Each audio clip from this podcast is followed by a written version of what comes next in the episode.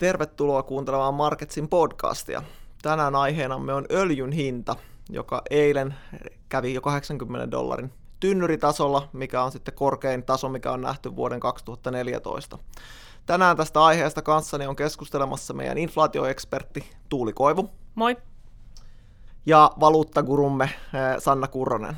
Terve. Ja mä oon siis Jaan von Geerich tosiaan öljy, öljy on nyt tikittänyt aika tasaista tahtia ylöspäin jo jonkun aikaa, että sieltä taustaltahan löytyy sellaisia tekijöitä kuin, kuin vahva globaali kasvu, että globaalilla taloudellahan on ihan viime aikoja lukuun ottamatta mennyt aika vahvasti.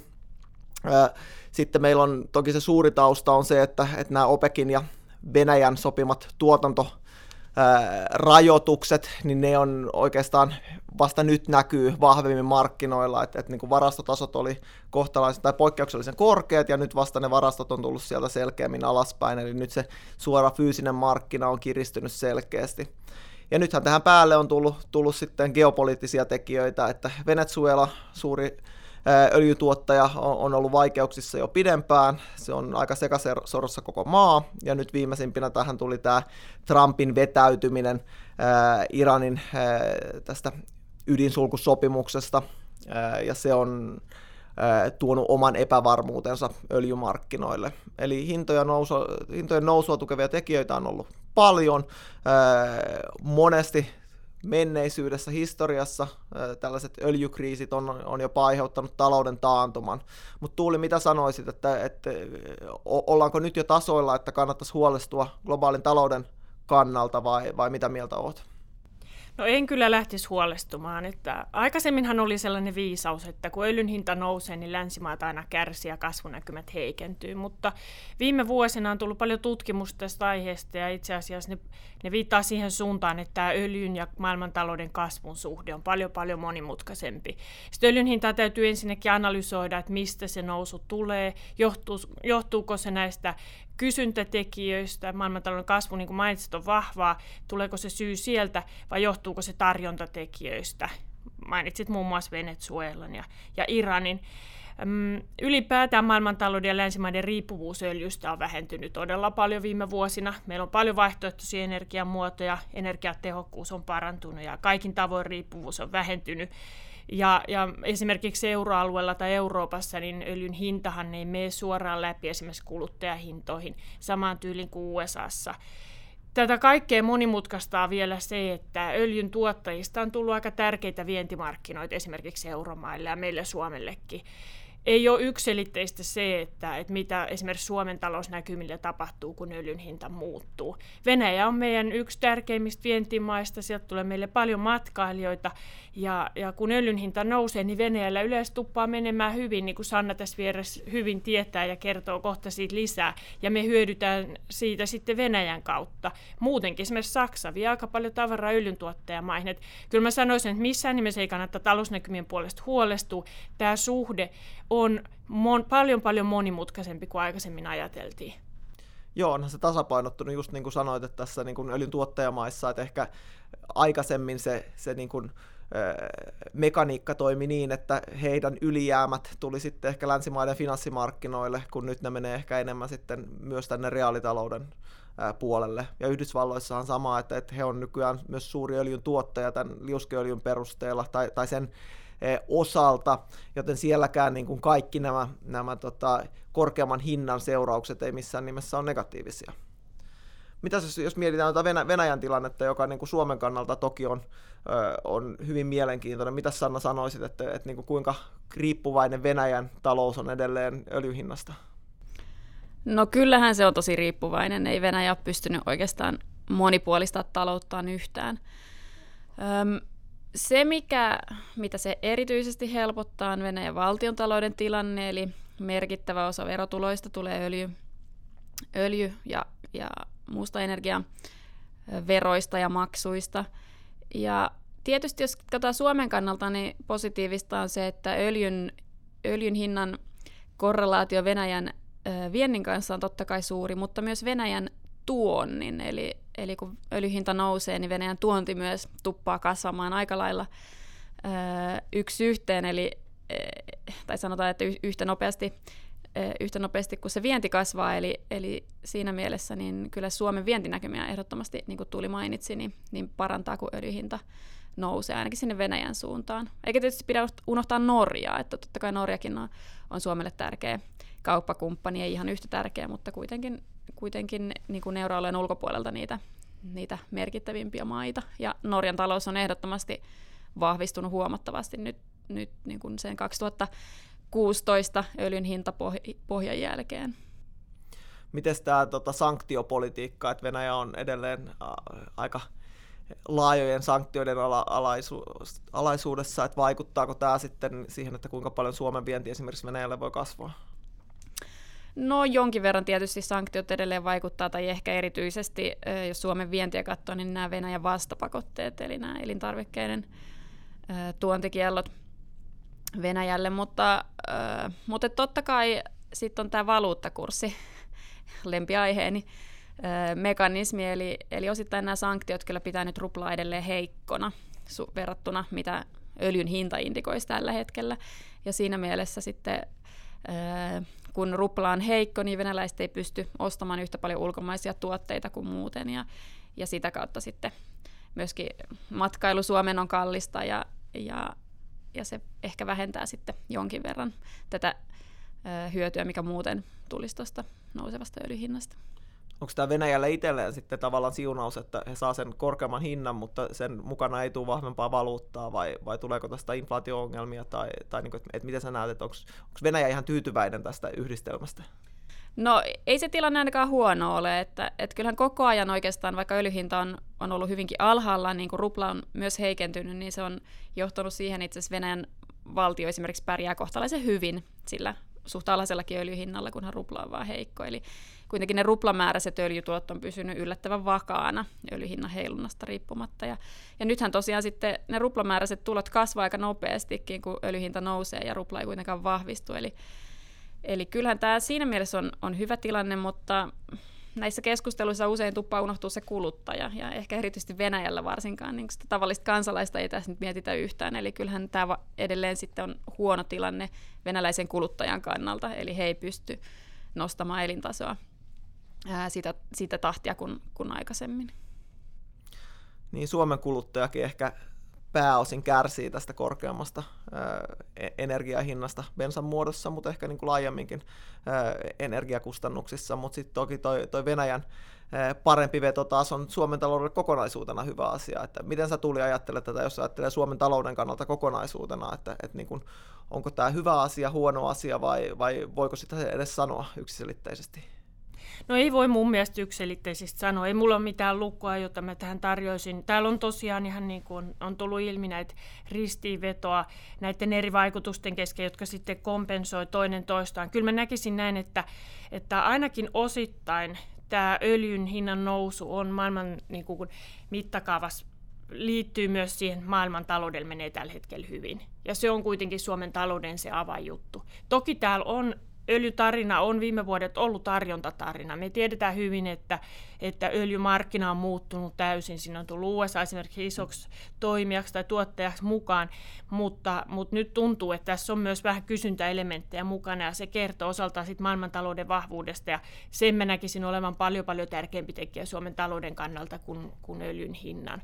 Mutta ilman muuta näin inflaatio tässä nyt hitusen kiihtyy sitten kunhan tämä öljyn hinta menee täysin läpi sinne bensaan ja, ja, ja dieselin hinta, ja siinähän totta kai verotus näyttelee myös iso rooli sit Suomessa.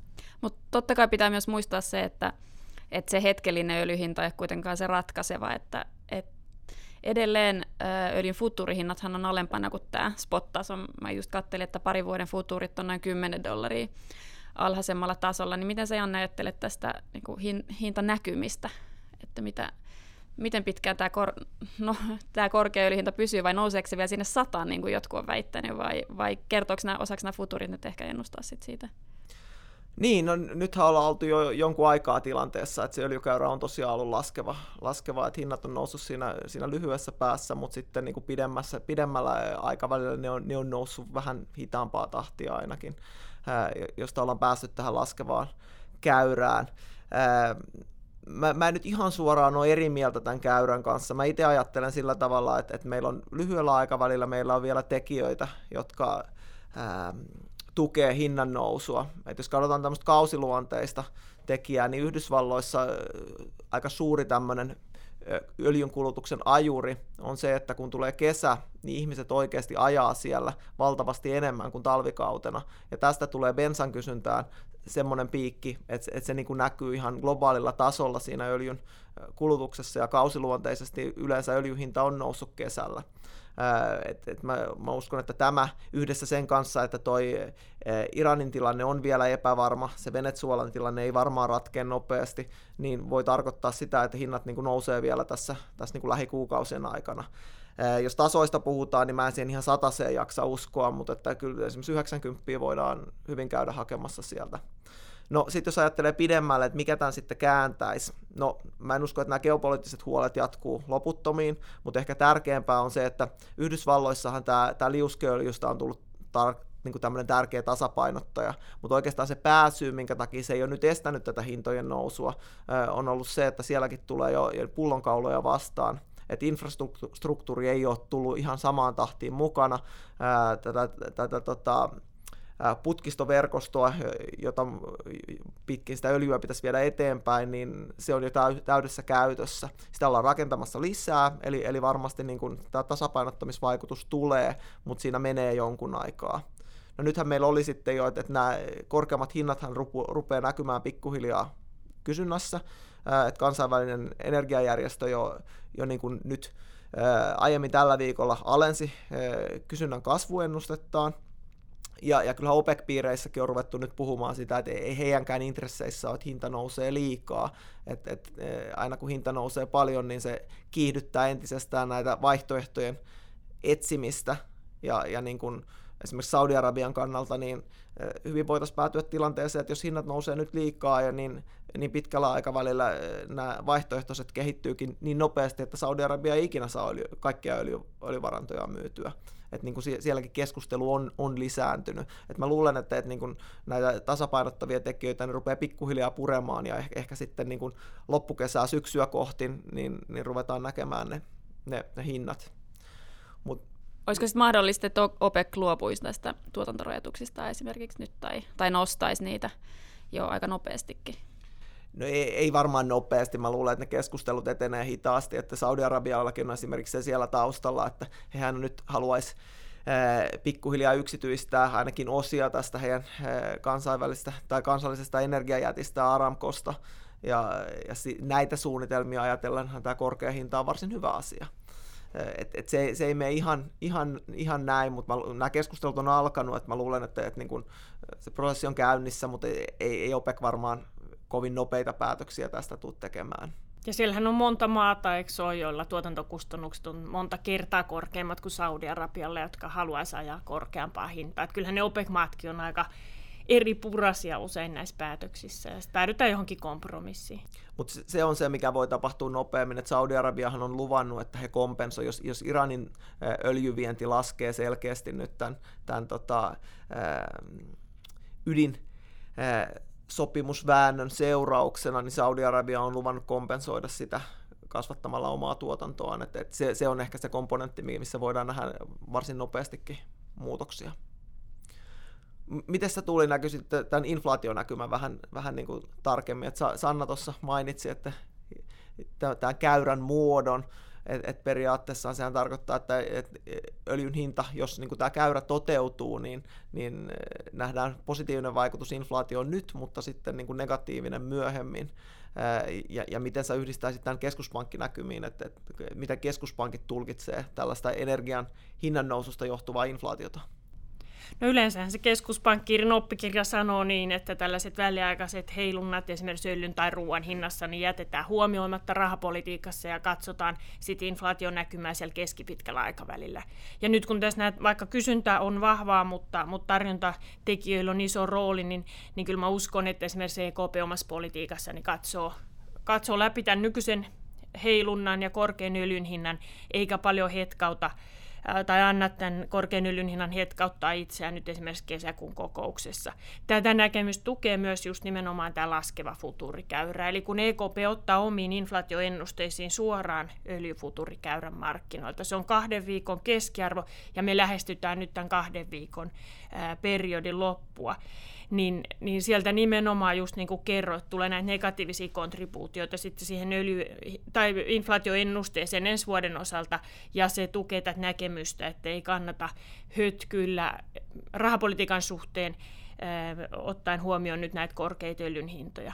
Tämä nostaa ehkä, mä arvioisin näin, kun mä tein tuossa muutamia laskelmia, että tällä nykyisellä öljyn hinnan tasolla verrattuna esimerkiksi maaliskuiseen öljyn hintaan, niin euroalueen kuluttajahintainflaatio nousee ehkä yhden kymmenyksen.